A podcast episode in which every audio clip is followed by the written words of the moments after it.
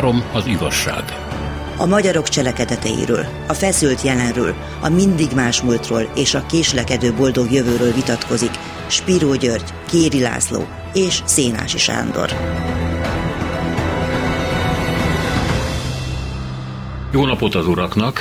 A főváros vidék ellentétről, vagy úgynevezett ellentétről fogunk beszélgetni ebben az adásban. Ugye minden választás után az ellenzék így a fejéhez szokott kapni, hogy már megint elvesztette a vidéket, nem járt le eleget, nem győzködte a kis települések embereit, és hogy egyáltalán sikertelen. Miközben 2019-ben ugye az ellenzék tíz várost hozott el, ez a mostani parlamenti választáson nullára apat le majdnem, ugye Budapest az egyetlen. Tehát van itt valami, amiről régóta folynak viták, és van itt valami, amit egy ilyen ja Istenem, ha ezt meg tudnánk ugrani, ha el tudnánk jutni a vidéki emberekhez című liberális gondolkodás mond, ami szerint tehát van Budapest, egy óriási nagy liberális buborék, és a vidék mindenestől az ördögé, vagyis hogy az illiberalizmusé. Itt ebben az adásban most úgy esett, hogy két fővárosi úri ember van, és én vagyok a szegény hátrányos helyzetű vidéki. Kezdjük azzal, hogy ez az egész témakör, ez a vidéken vagyunk, fővárosban vagyunk, mi a különbség, ez benneteket hogy érintett, hogy szembesültetek ezzel? A, ha kezdhetem én, akkor azt szeretném mondani, amit szerintem Spiro György is nagyon hamar mondani fog, hogy az élet nagy adománya volt nekem 19 éves koromban, hogy budapesti létemre az ELTE kollégiumba beköltözve ezer vidéki közé úgy költöztem be, hogy jószeréve egy szempesti voltam, legalábbis a jogászok között mindenképpen, de hát ez egy ELTE kollégium volt, mind a három kar volt, és Drámai módon szembesültem az első hetekben azzal, hogy nekem fogalmam nincs, hogy hányféle Magyarország van, mert az első szobatársaim egyike az egy Tiszavidéki kisfaluból jött, a másik pedig egy, egy, egy Dunántúli polgárvárosból, és ugye egy nyelven beszéltek, de egyáltalán nem értették egymást, én meg egyiküket sem. És akkor nem mondom tovább, kilenc évet eltöltöttem a kollégiumba, hanem ott kellett megtanulnom az országot. A, a kollégiumba azért kerültem, mert egyik szülőnése volt hely, elváltak, megnősültek egyebek minden, ezért ezekben az években az ilyen karácsony, húsvét, nagyobb ünnepeket mindig valamelyik kollégista társamnál töltöttem, Bodrog köztől Mosón-Magyaróvárig és, és Vas megyétől Nyíregyházáig, úgyhogy volt alkalmam a kollégista társaimat otthon a saját közegeikben is megismerni, úgyhogy nekem életem nagy iskolája volt, Pesten felnőve bölcsöde, óvoda, iskola, gimnázium, minden, után szembesülni egy olyan közeggel, ahol mindenki vidéki volt rajtam kívül, és fölfogni azt, hogy hányféle vidékiség van, és ezeknek a vidékiségeknek milyen hihetetlen, érdekes, tagolt viszonya van Budapesthez. Spiro György telefonon van velünk, mert hogy elkapta a Covid-ot, remélem, hogy nagyon enyhe lefolyású, és hamarosan meggyógyulsz. Hány oltásod van egyébként? Négy. És mégis, és, igen. És már egyszer voltam covidos is, igen. Hát Jézusom, igen. Hihetetlen. No jó, de hát azért a hangodból azt hallom, hogy a beszélgetésben részt tudsz venni, úgyhogy boldogok vagyunk. De hogy találkoztál ezzel az egésszel? Hát én is kollégista voltam Pesti létemre, nagy szerencsém volt ezzel. Az ötös kollégiumnak lehettem 65 és 69 között a lakója, mert a szüleim külföldön voltak, és kérvényeztük, hogy és hát nagyon kevés Pesti volt. Hárman, négyen voltunk összesen, és azok se végig. És hát én nagyon-nagyon szerettem ott lenni. És akkor valóban én is akkor szembesültem vele, hogy hányféle mentalitás van. Azt nem mondanám, hogy hányféle Magyarország, de a különböző helyekről jövő gyerekeknek különböző kulturális és hát anyagi hátterük volt. Nagyon szegény falvakból is akkor be lehetett kerülni az egyetemre, ami ma már nem annyira jellemző. Tehát azóta romlott a helyzet. Na most Pesti létemre abban is szerencsém volt, hogy 20 évet töltöttem munkával vidéken azóta. Az elég sok és hát szerencsém volt, elsősorban színházakban dolgoztam mindenfelé, azon kívül pedig egyetemeket is tartottam órákat, és azt kell mondanom, hogy nyomon követtem a vidék, vagy egyes vidékek változását a rendszerváltás óta is. És azt kell mondanom, hogy legalábbis ami a városokat, illetve a kisvárosokat illeti, hogy igazából akkora mentális különbség, kivéve a nagyon szegény helyeket, erre még biztos vissza fogunk térni. Nincsen. Ez ugyanaz az ország. Erre abból következtetek, hogy mint az író-olvasó találkozókon ugyanazt szokták mondani az emberek, ugyanúgy reagálnak esetleg felolvasott írásokra. Másrészt pedig a színházakban a nézők pontosan ugyanazon nevetnek vidéken is, mint a fővárosban. Tehát ez a vidék főváros ellentét mentálisan rendkívüli módon el van túlozva. Ez ugyanaz az ország, ez kis ország, és hát lehet azt mondani, hogy van egy vízfejű fővárosa, ami nem annak készült, mert hát annak idején azért megvolt félkaréban az a rengeteg kulturális központ, amit aztán Trianonnál levágtak, és azóta ne, nagyon nehezen potolták, hiába hoztak ide Nagyszombatból is, meg, meg, meg, meg Kolozsváról is, meg egyéb helyekről egyetemet. De ennek ellenére úgy is föl lehet fogni a dolgot, hogy ö, ö, egész Magyarország bizonyos értelemben mégiscsak a fővárosnak a vonzás körzete. Nyugat-Európában vagy Amerikában teljesen normális állapot, hogy valaki naponta kocsival ingázik oda-vissza két-két, két és fél, két és fél órát a munkahelyére. És még mindig ugyanott van, és közel van.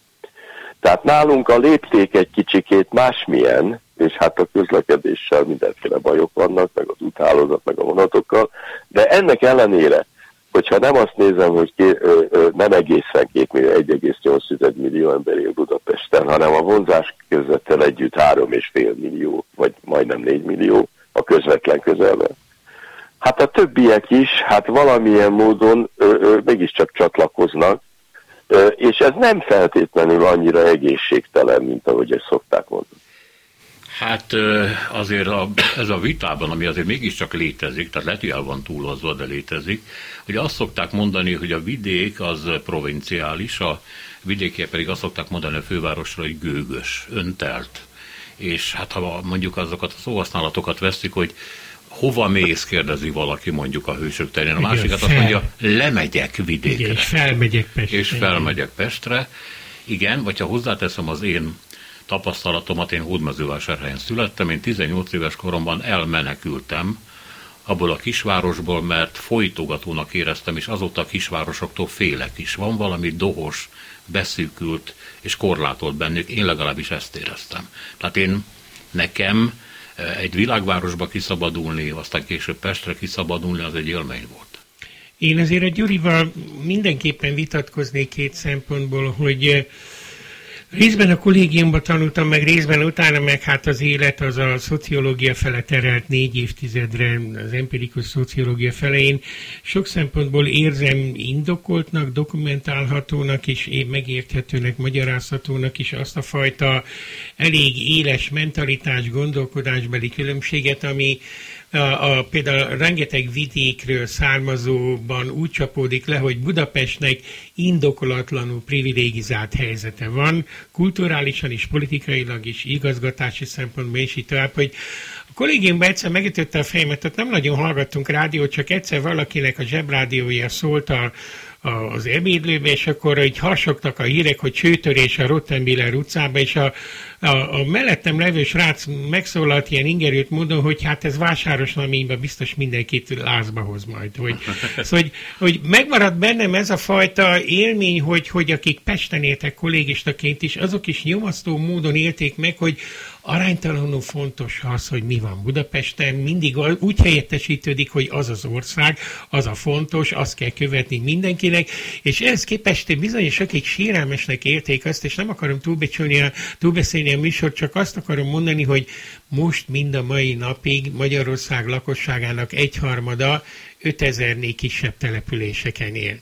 Több mint egy millió ember ezernél kisebb településen él, és az ő életükről, az ő gondjaikról, problémáikról a hírekben alig ha lehet hallani, a politikai életben sem csapódik le. Tehát az a probléma, ami szerintem végig kísérte a 20. századot, hogy a lakosság egy jelentős része kirekesztve érzi magát a, a közbeszédből, a kulturális életből, a politikai képviseltségből is, az azért nem olyan nagyon sokat változott ebben az évszázadban, majd Gyurinak igaza van, hogy ez a főváros, amikor egymilliós lett a 20. század elején, egy olyan országnak lett a városa, megnéztem most direkt ezt az adatot, 1910-ben Budapesten kívül a tíz legnagyobb város, az nyolc olyan volt, ami ma nem Magyarország. Tehát Kolozsvár, Brassó, Szabadka volt a harmadik legnagyobb város, ezen őszintén meglepődtem. De hát Pozsony, Kassa, Nagyvárad, Temesvár, lényegében a legnagyobb magyar városok közé csak Szeged és Debrecen fér be az első 15 közé. Tehát ez a város egy sokkal nagyobb méretű birodalomnak készült fővárosának, és valahogy itt maradt a jóval kisebb ország nyakán egy ilyen, így ahogy te mondtad, hogy a vonzáskarével együtt, ez hát lényegében az ország egy harmada, de a, a róla szóló hírekben, az itt termelődő problémáknak az országossá tételében, a politikai képviseletben nem nem jogtalanul érzi úgy, úgy Magyarország jelentős tömege, hogy az ő gondjaik ehhez képest sehol sincsenek, és én ilyen szempontból némileg magamévá tettem, hát ez nem pontos, hogy nem magamévá tettem le, érteni véltem azt a fajta kollégista sértettséget, ami a 80-as években az alakuló Fidesznél volt, hogy hát itt mindig minden Pesti, és mikor lesz rólunk szó. Volt egy székesfehérvári zenekar, a Faxné, nem tudom, hogy mikor tűnt el, nekik volt egy ilyen daluk, hogy Budapest felé késnek a vonatok, Budapest felé késnek a vonatok, mindig késnek a vonatok, hogy ugye a korabeli popzenében is megjelent ez a a fajta ilyen kisemmizettség érzés, aminek a, a megalapozottságáról és az eltúzásáról persze sokat vitatkozhatunk, de hogy milliók élményében ott van oda is, vissza is, arról azért meg vagyok győződve. E, van még valami, amit ide hozzáhozhatunk. Erre Molnár Ferenc reagált egyébként a, a 19. század végén egy cikkben, hogy tudnélik Budapest nem csak, hogy hogy túl van hype mondjuk így mai kifejezése, hanem idegen. Ugye minden főváros idegen, mert sokkal nemzetközi, mint az ország többi része, és hogy akkor mitől lesz magyar például ez a Budapest tele van tótokkal, zsidókkal, svápokkal, hát hol van ebből a magyar elem? És akkor Modán Ferenc megírta a cikkben, hogy ami Magyarországon egy fővárosban kiépül, az lesz magyar. Tehát az lesz és nem annak kell magyarnak lennie, ami volt, hanem ez egy folyamat, ez a jövő. Csak úgy, bocsánat, hogy ezt hozzá akartam tenni, mert ez is valahogy a Budapest megítélésben, ugye a bűnös városként aztán visszajön 19-ben az egész. Jó, hát az, most én az ideológiát mellőzném, mert össze-vissza hazudoztak erről a dologról mindig, és fognak is. Én csak azt szeretném jelezni, hogy természetesen mentálisan ö, ö, mindig nagyon nehéz beilleszkedni egy nagyvárosba, hogyha valaki nem ott ö, járja ki az óvodát, az iskoláit, nem ott érettségizik, és esetleg nem ott jár egyetemre, ha ö, értelmiségi pályát akar be, ö, befutni. Természetes, hogy minden vidéki hátrányal indul, mert hiszen már az óvodában néhányan ismerik egymást, akikből itt-ott, amott valamilyen tótumfaktum lesz, de ez a világon mindenütt így van. Amerikában két középiskola van összesen, hogyha az ember nem oda jár, akkor számíthat rá, hogy nem lesz belőle elnök. Mert csak azokból lesz elnök, akik abban már középiskolában, tehát szinte általános iskola végén. Tehát ez általánosan így van a világon, ez minden fővárosról, vagy minden elit intézményről elmondható. De ami ilyen szubjektív élmény, azt azért nem szabad összekeverni azzal, ami a politikum. Nem csak a vidék nincsen képviselve a magyar politikában, hanem a budapestiek sincsenek képviselve. Hát megnézném azt, azt a réteget, amelyik politikailag jelen van a magyar politikában. Egyik, nincsenek képviselve. Ugyanúgy a vidékiek nincsenek képviselve, mint a pestiek, hogyha így veszem őket egy kalap alá. Tehát nincs képviselő, nincs politikai képviselet. A magyar demokráciának mindig hátulütője volt, hogy a parlamentarizmus elnyomta a valódi pluralizmust. A valódi pluralizmus a magyar történelemben elég sokáig, tulajdonképpen a 2010-es évekig a Vármegye jelentette. Ugyanis a központtal szemben a Vármegye súly volt, és aztán később a Kádár korszakban is a, a megyék, meg a, a tanácselnökök, meg mindenféle emberek. Ez volt az igazi pluralizmus, ez le van írva, vannak olyan történetek, akik ezzel foglalkoztak, és nem vesztek bele a nagyon könnyen manipulálható parlamentnek a működésébe. Tehát volt ilyen, ez helyileg reprezentált embereket, nem osztály és réteg jelleggel, de a helyi érdekek valamilyen módon meg tudtak jelenni. A Fidesz nagyon jó érzékel, ezt felszámolta, tehát ott se jelenik meg többé. De amit akarok mondani, hogy a szegénység, ami itt fölmerült, mert hát az apró falvaktól ez a szegénység az természetesen minden nagyvárossal szembeállítható.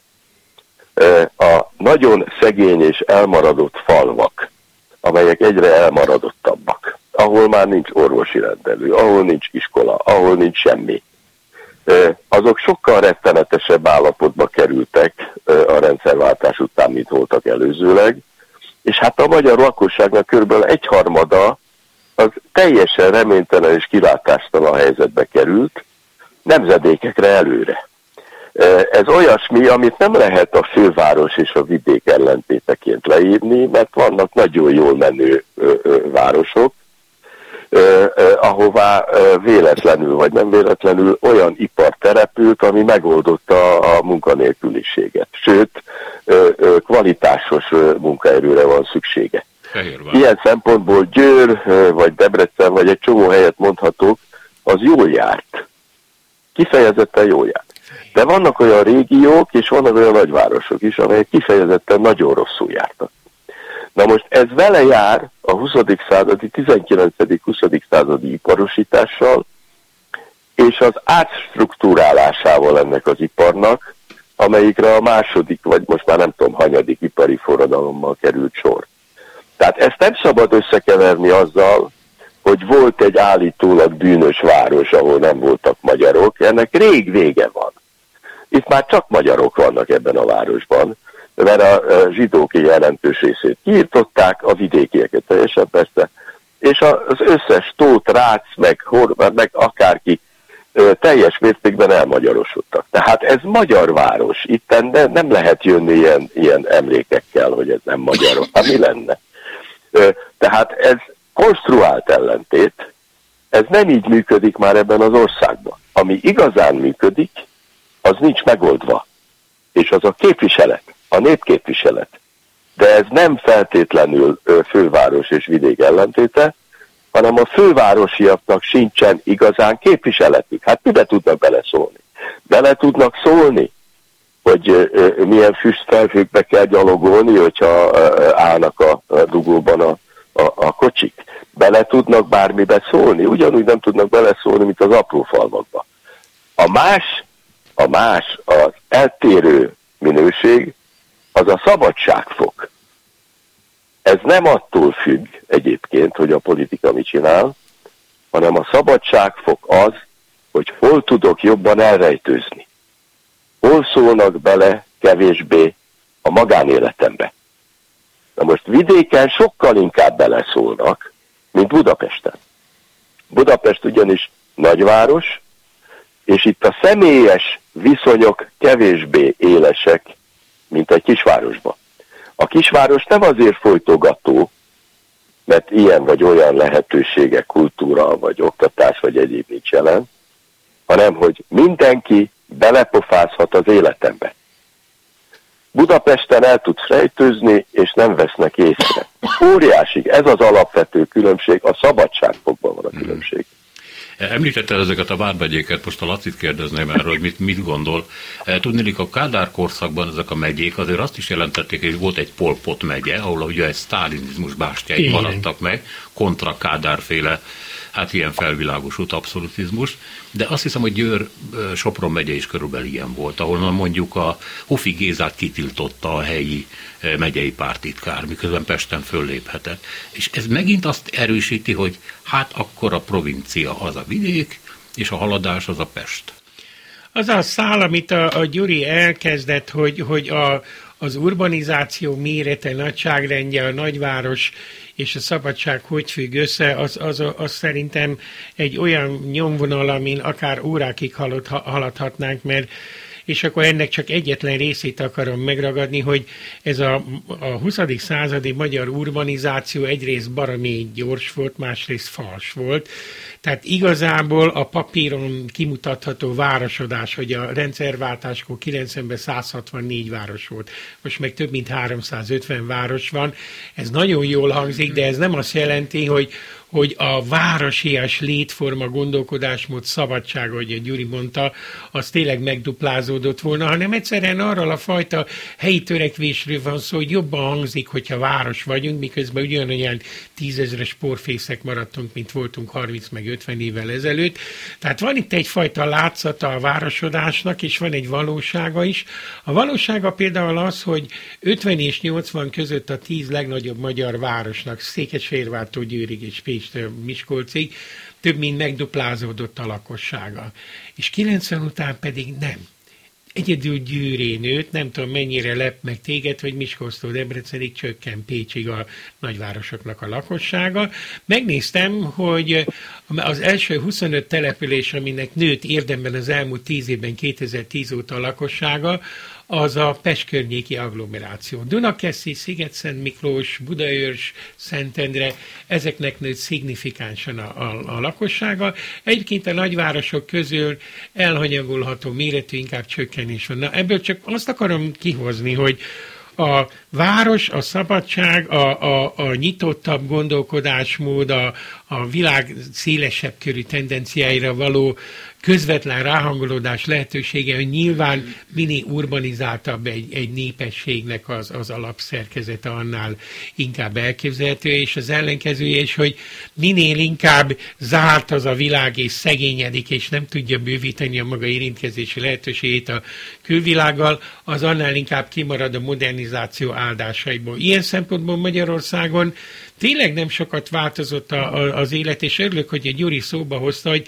egy harmad 5000 fő alatti településeken lakik, és több mint egy millió laknak ezer fő alatti településeken, ahol hát, amit mondtatok, hogy hát olyan mértékű elszegényedés történt, a boltok eltűntek, az iskolák eltűntek, az orvosi rendelők eltűntek, tehát akárhogy csűrjük, csavarjuk, iszonyatos szociális, kulturális különbségek vannak az ország különböző szintű települései között, és minél nagyobb egy település, minél városiasabb, annál jobban ki tudja védeni a negatív következményeit. Osztva azt, amit a Gyuri mondott, hogy ilyen értelemben nincs senkinek képviselete, tehát de hogy a képviselet hiányát hogyan tudja ellensúlyozni más életmódbeli különbségekkel, ott azért óriási a különbség. Innen folytatjuk, uraim, a hírek után, tehát most jönnek a felesír, úgynevezett felesírek, mi megjövünk vissza. Három az igazság. Kéri László személyesen, Spiro György telefonon van velünk, és akkor folytatjuk a... Nem tudom, hogy Gyuri akarsz reagálni arra, amit Laci a hírek előtt mondott. Teljesen egyetértek, de még valamit hozzátenni. Jó, jó, jó. Hogy uh, uh, van hagyomány. Uh, a hagyomány furcsa módon él tovább és erre a dologra egy nagyon-nagyon okos ember hívta föl a figyelmet, aki szintén azért ismerte a vidéket is, nem csak a fővárost. Babarci Lászlóról van szó, aki, amikor mindenféle problémáim voltak, mint színigazgatónak, akkor azt mondta, hogy figyeljen meg, hogy amit ö, ö, Somogy megyében az emberek pszichoszomatikus betegség beszerzésével meg tudnak abba Jásznagykul Szolnok megyébe beleőrülnek, mert nincsenek eszközeik a kezeléséhez. És ezek az alapvető emberi tragédiák, amelyek elkövetkeznek, hogyha elég sokáig élünk, például a szüleink halála, a nagyszüleink halála. Tehát a, a megoldhatatlan problémák kezeléséről van szó. Hogy sokkal jobb eszközeik vannak Somogyban, mint Jásznagykundban. Uh-huh. Valamitől ezeket a problémákat az Alföldön kevésbé bírják kezelni, és ez nem társadalmi kérdés tulajdonképpen, vagy nem új társadalmi, nem politikai kérdés, nem is ideológia, hanem valamilyen módon sok száz, sok ezer éves hagyomány jelenik meg benne. Hogy végtelenebbek az emberek bizonyos helyeken, és itt nem anyagi javakról van szó, mert Somogy ugyanolyan szegény, mint Jászmerkun, hanem valami egyéb működik. Hmm a probléma megoldó képességet tekintve nagyon nagyok egyes megyék között a különbség. Mondhatni keletiesebb? Ha az Alföldet veszem, Alföldet veszem, akkor ugye ez egy török hódoltsági terület volt. Hát például, Igen. nyilván több száz év tapasztalata, Igen. Hát igaz, hogy újra kellett telepíteni, mert ottan alig maradt falu, ugye a törökök után. De hát minden esetre ez, ez nagyon éles megfigyelése volt Babarcinak, és nagyon állás volt a hogy egy csomó mindent megmagyaráz. Amit föltennék kérdésként nektek, az még két dolog. Egyrészt ugye visszatérve a beszélgetés elején emlegetett ellenzéki problémához, hogy ugye nincs azonos hozzáférése mondjuk a a liberálisnak vagy baloldalinak nevezett erőknek a, a közvéleményhez, mint a Fidesz. És persze ez pénz, paripa, fegyver, meg szervezettség mindenképpen kell, de az ember találkozik vidéken azokkal az emberekkel, akik a Fideszre szavaznak, akkor valami olyan meggyőzhetetlenség árad belőlük, ami nem egyszerűen csak pénzből vagy osztogatott uborkából jön. E, és hát itt fölvetődik az, hogy jól csinálja az ellenzék. Megoldása az, ha kampányban néha leszaladnak sátorai új helyre, mondanak valamit az embereknek, aztán visszarohannak Pestre. Bűne ez mondjuk a liberális Budapestnek, hogy így kezelte a vidéket? Nem, hogy jól csinálja, persze, hogy nem csinálja jól, mert ez a, a leszaladok, és, és megmutatom magam, hogy én rám legyenek kíváncsiak, és nem én vagyok kíváncsi az ott levők életére, ebből soha az életben nem lesz semmi.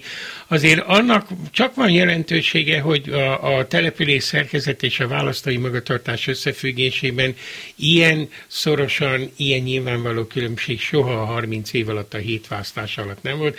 Tehát ugye Budapesten ez a 17 egyes győzelme az ellenzéknek. Nem tudom, mennyire tudjátok, a megyeszékhely és ez a felsőfokú település központok szintjén elején még mindig 55-45 százalék volt a, az ellenzéki szavazók aránya, csak ugye körülveszi a városokat, a faluit, nem, ennek nem mennék a részleteibe.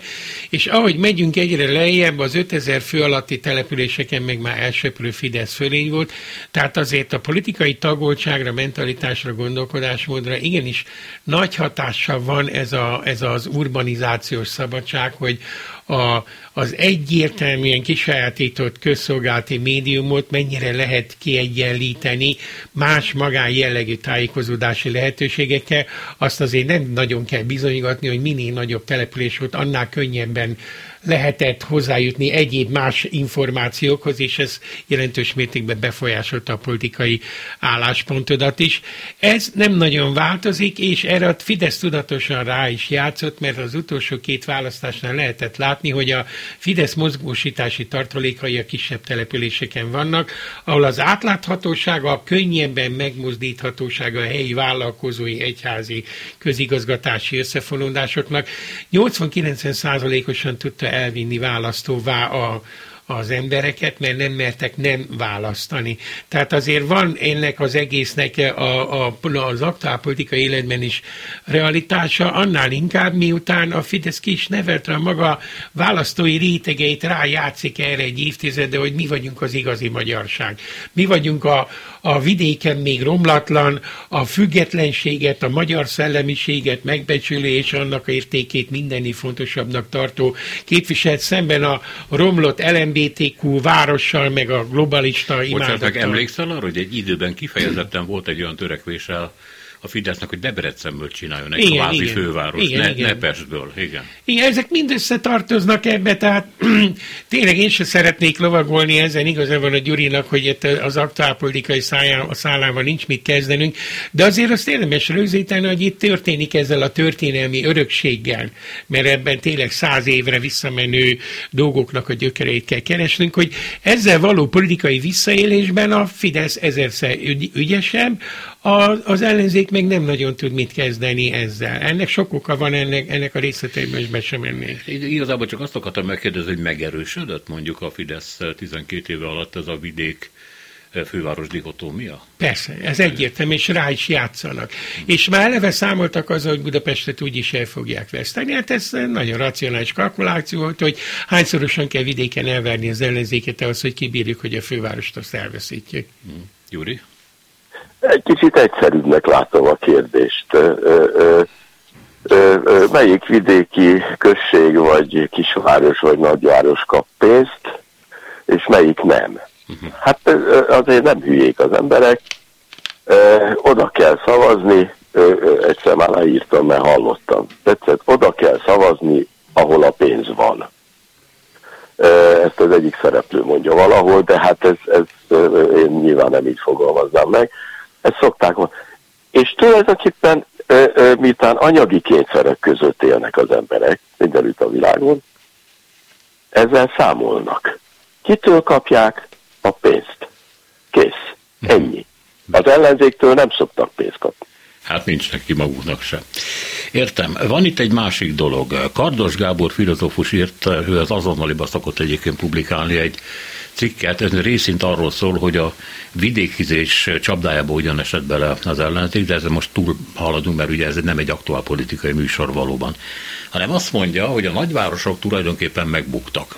És Budapestnek is az egyik legfőbb problémája, hogy a túlfogyasztás modelljeként a fenntarthatósági vizsgán a nagyváros megbukott, és igazából a világban már az a trend, hogy a nagyvárosok mennek, vidéki esednek vissza, zöldítenek, erdők, parkok, mit tudom én, mik települnek be, és ő azt mondja, ő nem, nem egy Fideszes, tehát egy a NER rendszernek egy nagyon komoly kritikusa, hogy a túlélésesre jövő záloga a vidék és a falu lesz, amiben egyébként a NER gyakorlatilag igyekszik megakadályozni a vidéket, hogy fejlődjön, mert neki így ebben az állapotában jó és hasznos a szavazatok szempontjából. Tehát, hogy a jövő a vidék. Hát ezzel én ne, nem nagyon tudok mit kezdeni, mert az ember szétnéz a, a világban ugyanígy, öt kontinensen, akkor éppenséggel azt látja, hogy hihetetlen erővel zajlik ez a nagyvárosiasodás, hogy egészen megdöbbentő méretű 10-20-30 milliós városok tömegen jön létre Latin Amerikába, Afrikába. Tudod, hogy például Lagosnak 20 millió lakosa van, hogy Kairónak 18 millió lakosa van. 15. E, igen, hát ott három éve voltam, meglepődtem, hogy nem ismertem rá a 10 éve korábbi városra, mert háromszor nőtt. Kínában 30 városnak van 10 milliónál nagyobb lakosa, de Ázsiában egyébként nagyon sok ilyet találsz. Tehát érdemes ezt a magyar, vagy esetleg ilyen közép-európai tapasztalatot globálisan eh, fejleszteni. Inkább azt látom, hogy, hogy nagyon éles politikai ütköző zónává válik a nagyvárosi lakosság igényeinek és a vidéki lakosság igényeinek a kibékíthetetlensége. Rögtön mondok három példát, és azt hiszem, hogy nem is kell ragozni. Trump, aki a középnyugati vidéki választóknak a, az istene, a, a globalizált kelet-nyugati partvidéki nagyvárosokkal, vagy a Brexit eredménye, ami mindenkit meglepett mert elment a vidéki Anglia választani, és nem ment el a nagyvárosi Anglia, mert az egészet bohócságnak tartotta, és lett nagy meglepetés, hogy a vidéki Anglia megverte a londoni nagyvárosi Angliát. Nem mondok további példákat, mert ezeket ugyanígy meg lehetett Németországba, Ausztriába, Olaszországba is találni. Tehát valóban van egy tagadhatatlan konfliktus zóna abból, hogy hihetetlenül nagyra nétek a nagyvárosok, elszívják a forrásokat, a lehetőségeket a, a vidék elől, és a vidék, ahol tud, lázad. Ez nem magyar probléma, még csak nem is európai, hanem egy olyan az elmúlt 20-30 évben egyre inkább megoldhatatlanná duzzadó, őrült méretű probléma, amiből még szerintem iszonyú sok gond lesz. Hát Latin Amerika minden országa ettől fuldokol, Mexikótól a Brazíliáig. Júri? Én, én nem látok megoldást. Itt a civilizációnk valamikor enyhén szólva utat tévesztett, és, és olyan folyamatok zajlanak most már elég régen, és, és mindenütt a világon valóban ez globális, amit nem lehet uralni. Én nem látom, hogy a, a kapitalista viszonyok között meg lehetne oldani bármit, viszont a szocializmus, ami megvalósult, az nem működött.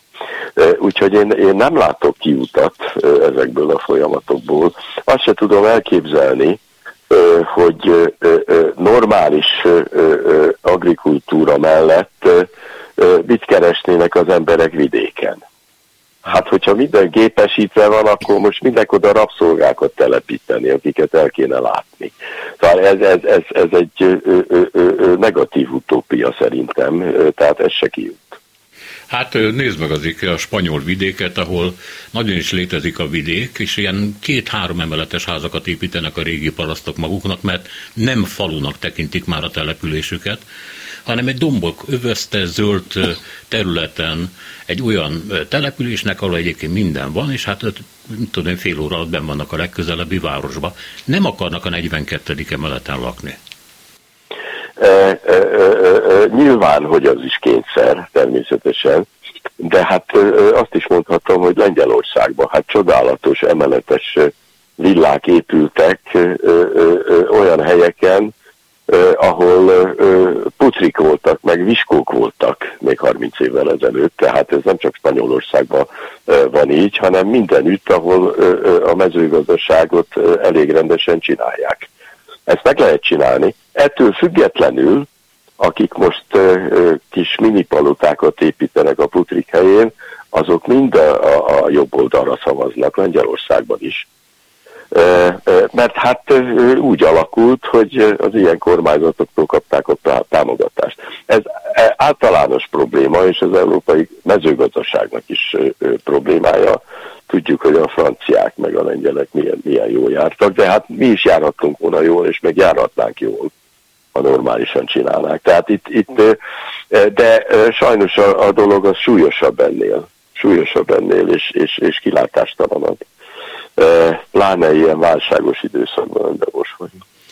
Nagyon érdekes, hogy, hogy ez a probléma, a, a korai Erdei Ferencet megnézzük a 30-as éveket, hogy ő amikor járt Dániában, meg járt a Benelux államokba, akkor ő joggal kezdett arról álmodozni, hogy hát nem feltétlenül ez a falu kontra város ellentét az egyetlen megoldás, hogy akkor tessék a, falvak, a falvakat városokká fejleszteni, hanem hogy a falvak urbanizációs szintje egészen más is lehet, mint amit mi itt közép-kelet-európában látunk, és ez onnan jutott eszembe, hogy mi nem olyan régen, két-három hete bejárhattuk megint most a Benelux államokat, és tátottam a számat, mint ahányszor mindig eljutok Ausztriától nyugatabbra, hogy a falvak urbanizáltsági szintje, egy két-három ezres település urbanizáltsági foka messze meghaladja egy, egy magyarországi megyeszékhely 50-60 ezres városét.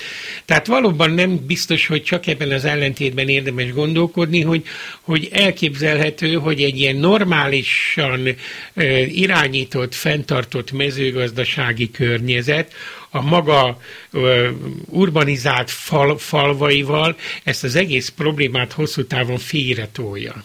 Hát igen, Raskó György azt mondta, hogy az a lakászlombos kisfalu, amiből ugye a, a hamis paraszti nosztalgiák erednek, és amiből valami igaz volt, valamikor ennek abszolút vége. Csak hát nem az történt, ami Nyugat-Európában. A lakászlombos kisfalu lepusztult, szegény lett, ronda lett, viszont nem lett nem urbanizálódott. Tehát valahol a semmiben lógnak a kis magyar települések.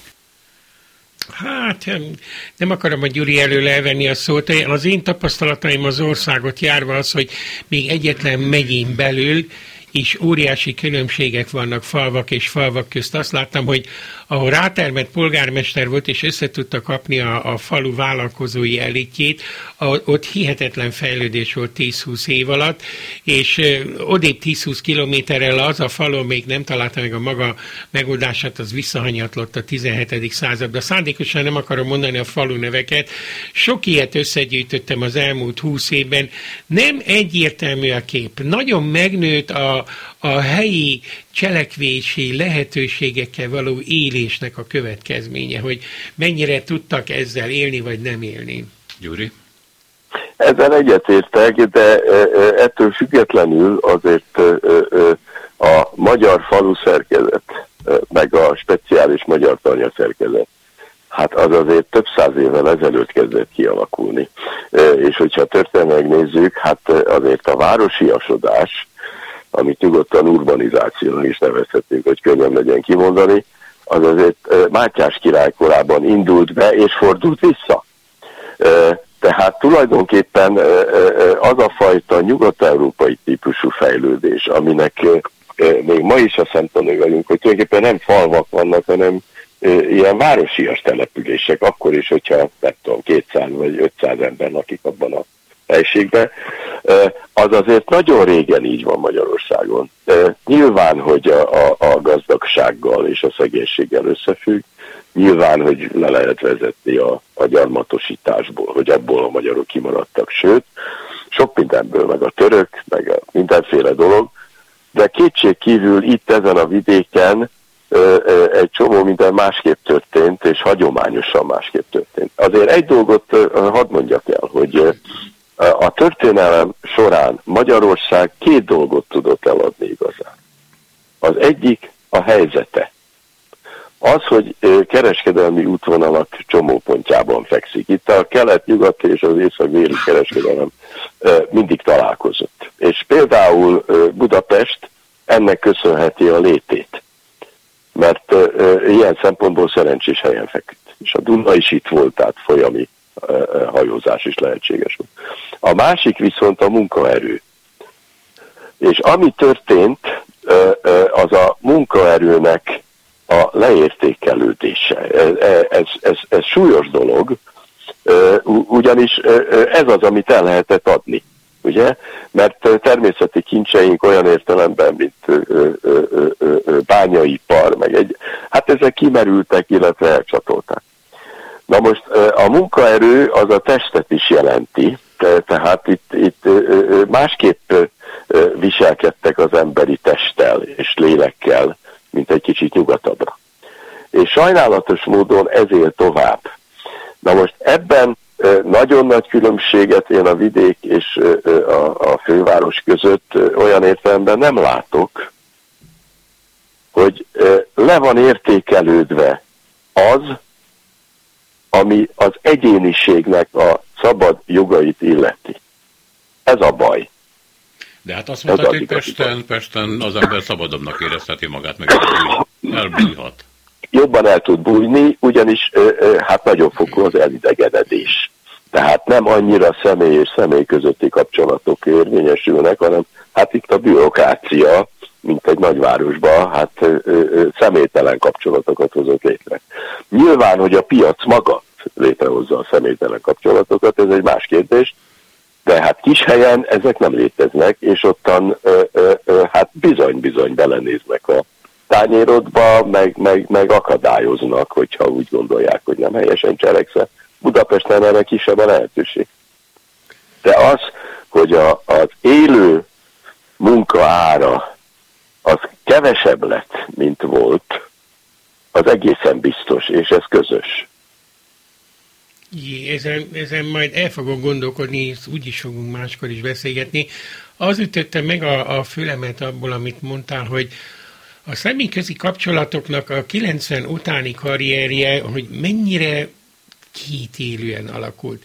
Látok olyan településeket, ahol a, a visszakapott szabadsága, hogy elomlott fölülük a megyei pártbizottság, megyei tanácsa, minisztérium, olyan, olyan energiákat szabadított föl, néhány őrségi falut látok ilyen szempontból, hogy azokat 30 éve minden évben látom, hogy csodákat tudott tenni. Ugyanakkor meg azt látom, és ez, ez sajnos ez a Fidesz korszakkal köszönve, hogy a személyközi kapcsolatoknak a, a retrográd vonása, hogy a feszes zárt hierarchia, az egy-két nagyvállalkozóra vagy, vagy erőszakos helyi vezetőre való fölfűzöttsége a közösségnek, az éppen ugyanígy a személyközi kapcsolatok erejéből adódó retrográd vonás, tehát hogy ezek a, a, a kisebb településeken átlátható személyi viszonyok legalább olyan felszabadítóak tudnak lenni, és az energiák meg sokszorozói, mint amennyire vissza tudják lökni egy közösség életét két-háromszáz évvel egy ilyen valaha volt feudális függési rendszerbe.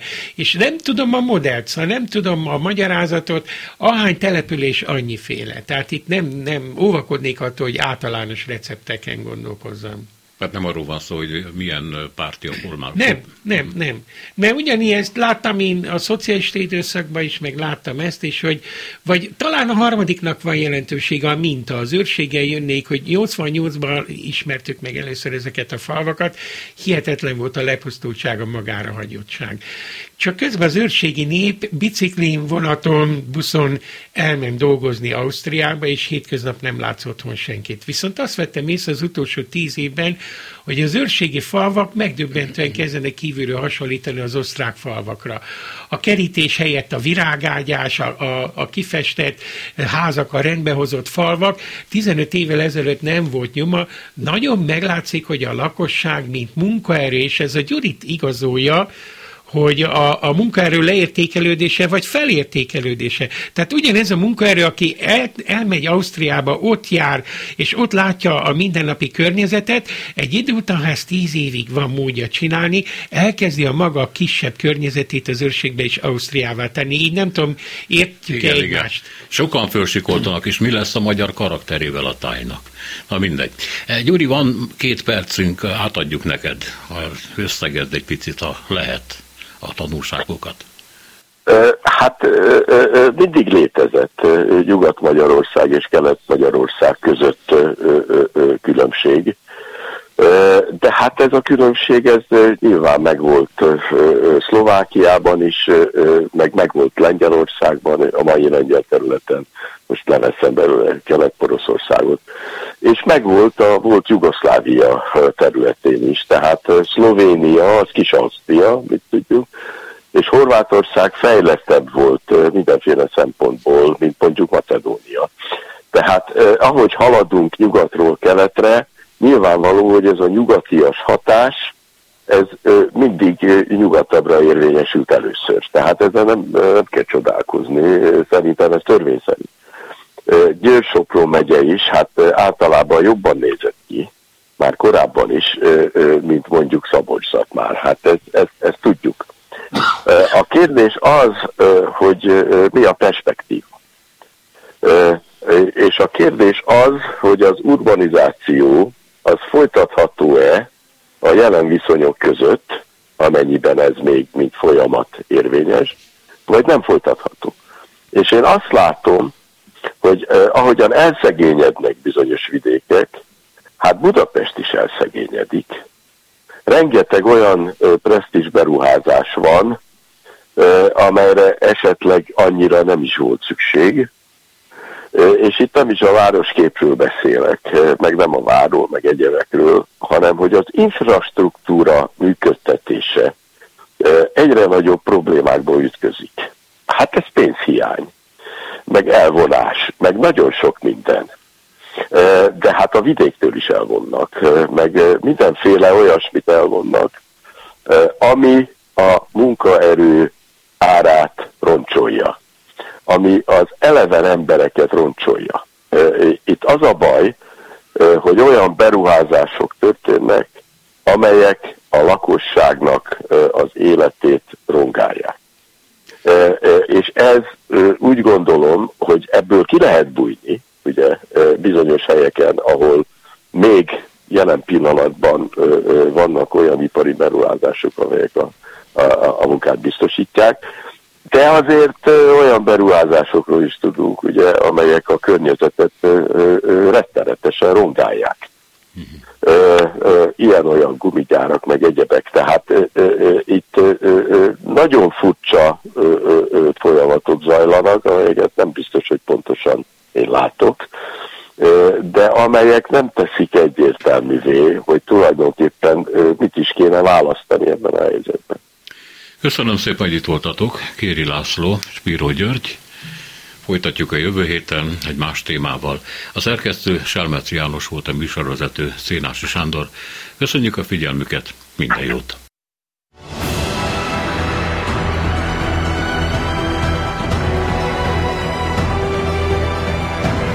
Három az igazság. Szénási Sándor műsorát hallották.